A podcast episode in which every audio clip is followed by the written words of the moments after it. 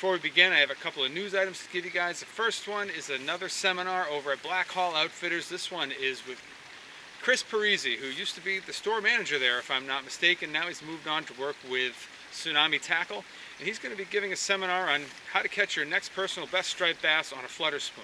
If you guys haven't seen these things in action, they are almost unequaled if there's bunker around.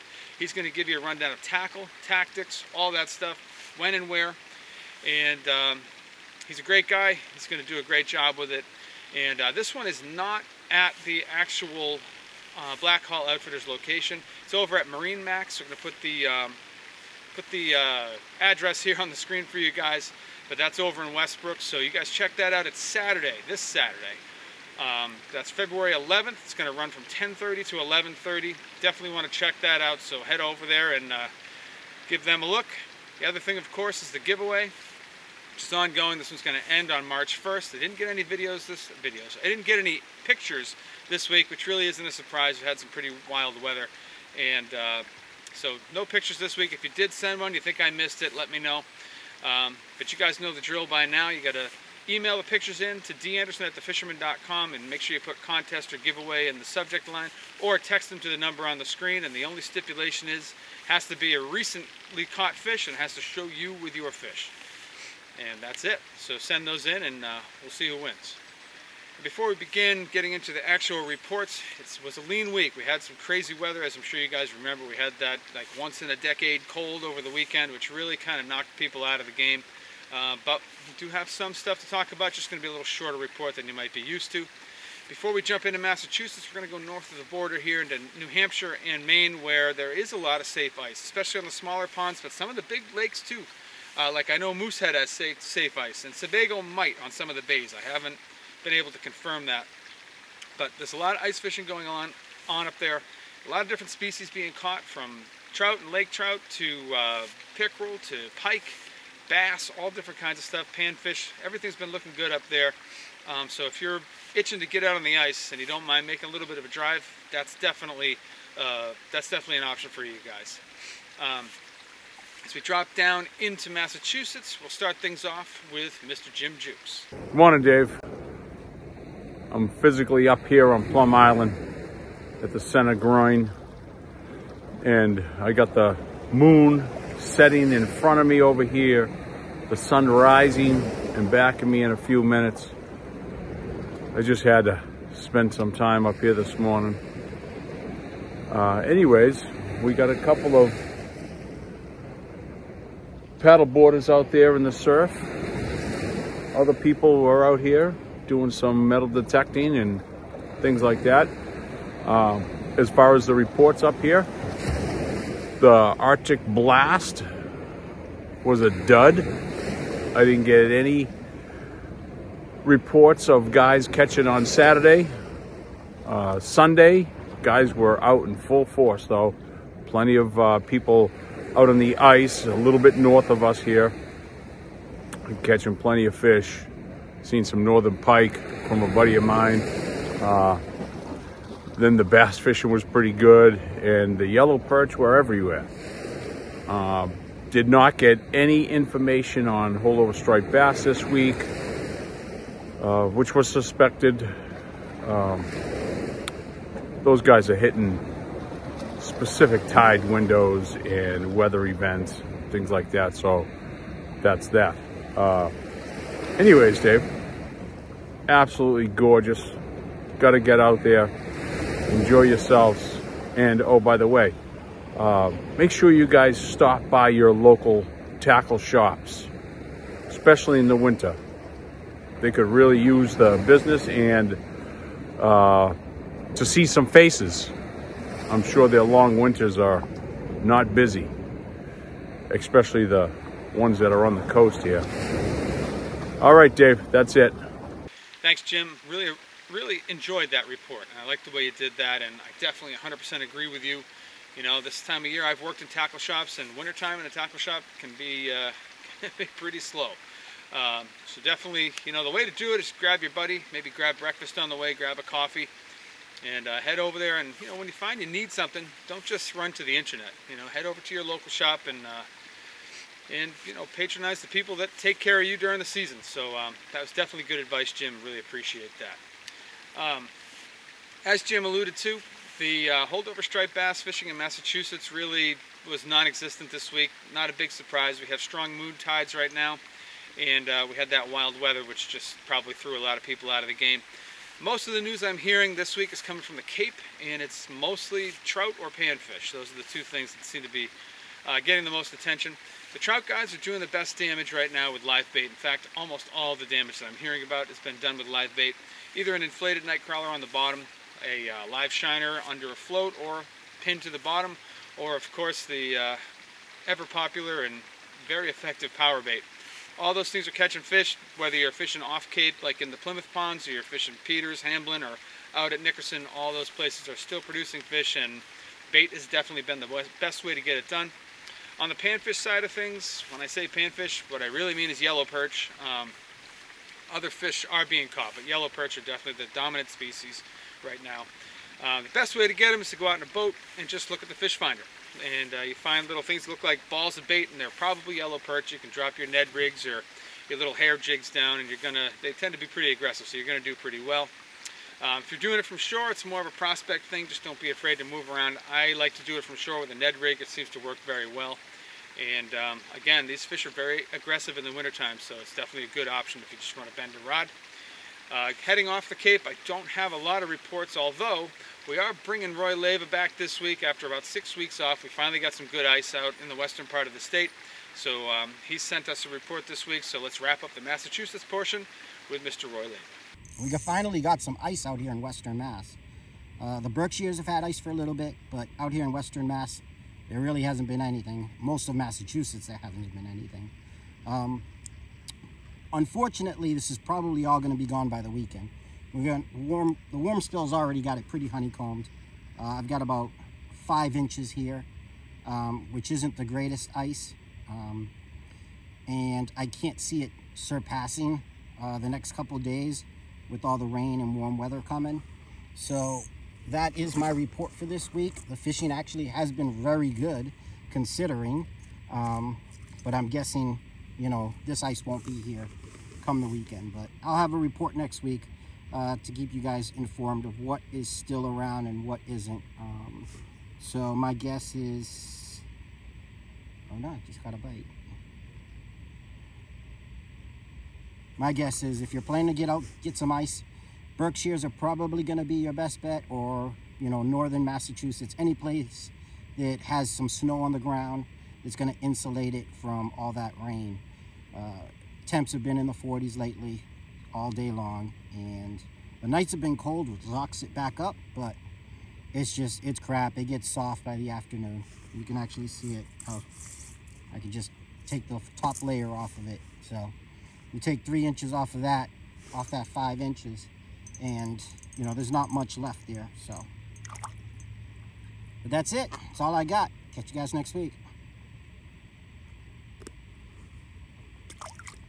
Over in Rhode Island, reports are very thin this week. Um, I don't think any of the head boats have been out since that big blow came through, at least none that I talked to or looked at reports from.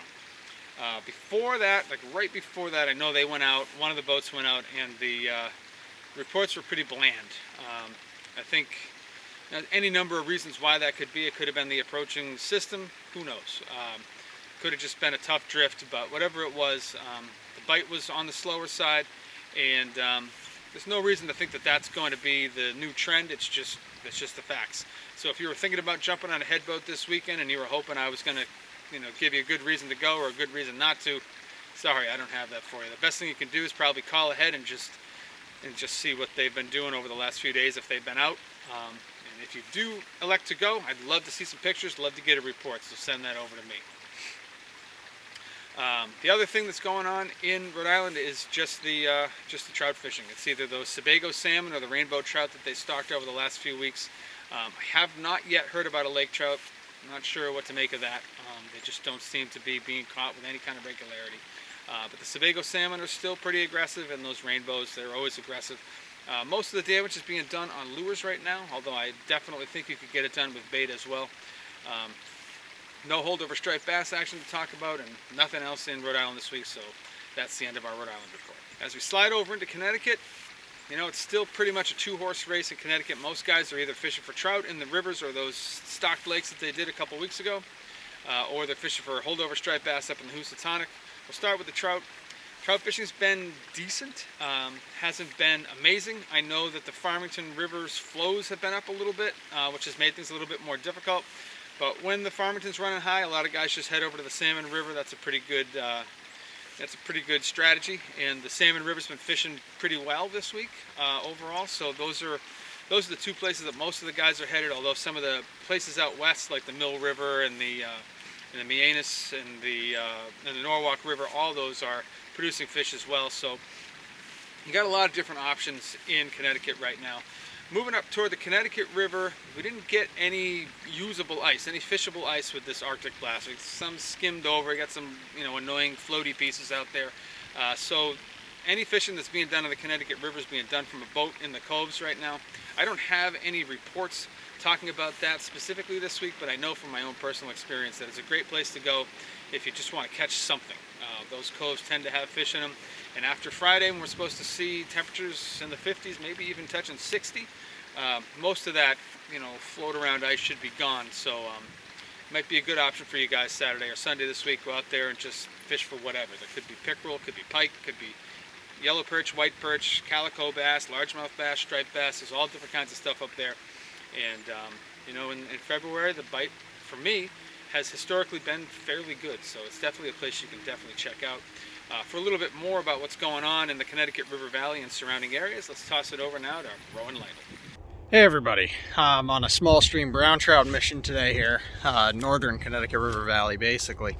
Um, mild weather coming again. We had ice for a little while, not really much in the way of safe ice, but maybe a little bit in some places. Um, expect anywhere that there's still ice on the Connecticut River, on the coves, for it to break up by Friday. Um, the flow is pretty moderated now. It's at a decent level for pike and, and uh, perch fishing in the coves. Um, trout fishing should be picking up in a lot of the tributaries. Uh, the Salmon River TMA is fishing pretty well at the moment. Nymphs and, and small presentations mostly, a little bit of streamer fishing or uh, inline spinners and spoons. But uh, yeah, mild weather again right here in the middle of the winter. Get out there and catch some fish. And since we've been talking about the Farmington, let's actually throw it over now to Derek Kirkpatrick from Connecticut Fish Guides and hear from an expert. Hey Dave, I'm on the Farmington River. Um, as you can see, it's pretty dark out and the tip of the week is to extend your fishing to darkness. So many times in the winter, um, the warmest part or the water's, water temp wise is the latter part of the day. So you can get a good bite window at the end of the day where fish are not as picky. I'd recommend during those um, times of the day with the light fading to try uh, hot spots on your nymph subsurface You can get a lot of fish to eat uh, from that trigger. Right now we're in a transition as far as entomology, so it, fishing's a little slow. I expect there to be good midge fishing uh, as we progress towards the back end of the winter fishing. Uh, early stone flies and stone flies in general are going to start produce a lot more. Your jig fishing may slow down a little bit, but if you're fishing early, jigs are, are a good way to go. Midge fishing, um, you're going to want to utilize indicator nymphing as well as tight line nymphing and some traditional streamer fishing is not a bad idea if you have overcast days. Your brighter days, you're gonna have a, a, a temperature spike and that's gonna get the bugs moving. So uh, tip of the week, fish till darkness. Back to you, Dave. From Farmington, we're gonna head northwest now, up into the northwest corner of the state. I know some guys have been out on the ice up there, at least over the weekend they were. I don't know the condition of the ice uh, since then, uh, but I've seen some pike caught up that way. I've seen calico bass, uh, seen plenty of pickerel that came out uh, up that way. What I would do if you're thinking about heading up there this weekend is just pick a pond and then call the fire department in that town and see if they can give you an ice report. That way you can save yourself the drive if it's uh, if it's far for you guys. Um, but that's the only place in Connecticut where we've had any ice fishing going on at all. And then kind of heading down into the southwest corner, Uh, Max is under the weather this week, so I'm just going to cover that portion of the state for him. Um, most of the guys that are fishing out that way right now are doing it in the Housatonic. The Housy has been slowing down, but there's still fish being caught, and the guys that are having the most success are downsizing their offerings. So they're they're using, you know, like little uh, like the little Albie Snax or four or five inch paddle tails on heads, you know, between one half and one quarter ounce. It's going to be a little tougher for the next day or so because we still got these moon tides rolling through, so you're going to have to, you know, cast way up tide if you're going to be doing those light jigs. But the light jigs have been have been the key for most of the guys that are actually hooking up. Um, but the bite definitely is a lot slower than it was at the beginning of January, and that's typical. You know, we're in the coldest part of the year right now, and um, you know, usually at this time of the year, the water's the coldest and the fish are the slowest. So uh, you got that, and then of course we've got all the different rivers out there, which we talked about already, and um, still got some salmon action up in the Naugatuck as well. So um, lots of options out west uh, for you guys. Anyone looking to bend a rod right now? That's the that's the report that I have for you guys in Connecticut. Now let's you know kind of think warmer. Think about some warmer climates here. We're going to start things off with um, with a report from Costa Rica down in Marina Pez Vela. Hey guys, this is Ben Gilmore from Jackpot Sport Fishing with this week's fishing report from Costa Rica. I got these two guys from New Jersey, from Califon, New Jersey, hooked up to a double sailfish right now. Woo! Woo! The bite down here in Costa Rica is absolutely cranking, guys. We got sailfish, blue marlin, mahi mahi, and tuna going on right now. Just yesterday, we finished our roosterfish tournament. 62 roosterfish were caught yesterday. Lots of happy anglers, and we tagged a lot of fish for research. The weather's nice, the sea is calm. We got plenty of people from New Jersey coming down to see us. Hope to see you guys down here in Costa Rica. This is Ben Gilmore from Jackpot Sport Fishing. And then we'll wrap things up with a uh, little visit to Florida. We'll uh, check in with John Skinner and hear about his top three lures for fishing in Florida.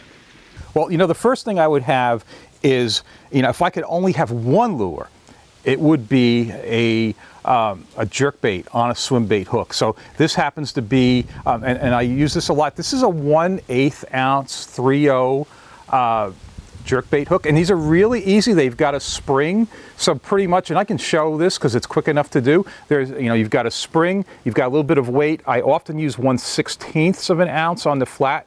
That would be uh, the most common one, and you just screw the front on, and then these they all have a slot on the bottom. It's really important to hit that slot, come out like dead center of the top, and you want it to lay nice and flat like that. You don't want to have a bend in it or anything. Now, this happens to be a uh, zoom jerk shad.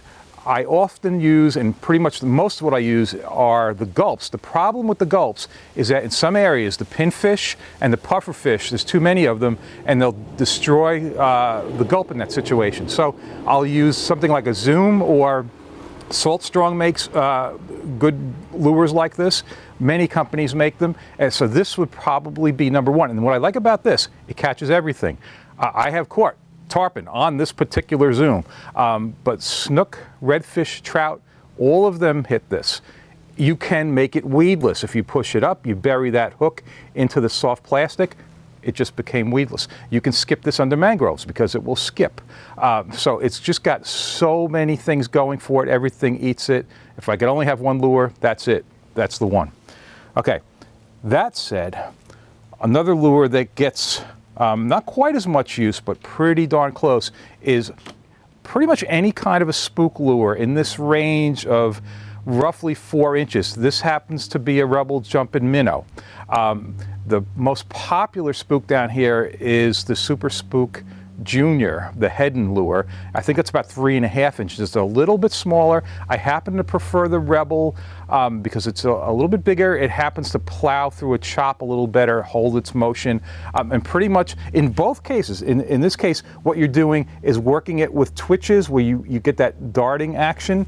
This is a little bit similar where you're kind of, they call it a walk the dog motion, where you want to have that thing on the surface zigzagging back and forth. Um, I've actually caught a tarpon on this, although it's not a typical tarpon lure, uh, but snook, redfish, trout, they'll all hit this. It's a spectacular lure. Between these two, wow, I, I, I got to say, it, this might be 90% of the lures I'm to throw down here are going to be spook or this. If you only have these two, you're, you're really good to go.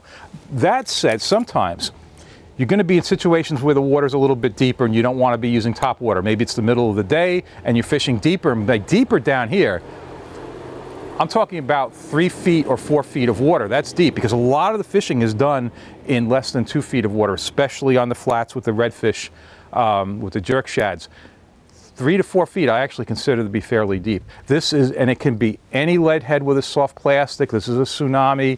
Uh, I think this is a Z-Man lead head and you could either have this or you could have a small bucktail. I often use the uh, small bucktails and then tip that with either a gulp or some kind of a soft plastic. Um, so that's really it. If you've got these three down here in Southwest Florida, I don't know what else you need. Um, uh, if somebody said this is all I could have, well, that's fine with me. Like I said, 90% of the time I'm between these two, and then the other 10%, I'm throwing a jig with a soft plastic or a, a bucktail with a with soft plastic on it. That's what I have for you guys in the reports this week. Hopefully that's going to inspire you to get out there. You know, you got good options. You got trout, you got ice fishing, especially up north for a whole host of species. We've got the Connecticut River that's pumping out all different species, and you also got the Housatonic River, which has a decent striped bass bite. And if you don't mind putting in the time and putting in a little bit of effort, you're probably going to be rewarded for giving that a try. If you're not a subscriber to The Fisherman, I highly recommend heading over to thefisherman.com. There's enough free content on there for you to get a really full picture of what we offer. We cover everything from Delaware all the way up to Maine. We have three editions, and with a subscription, you get access to all three. So that covers every state and every fishery between Delaware and Maine, and that's everything. Freshwater, saltwater, surf, boat, kayak, it's all covered. And uh, we even do some travel stuff in there. We got lots of videos on our YouTube channel.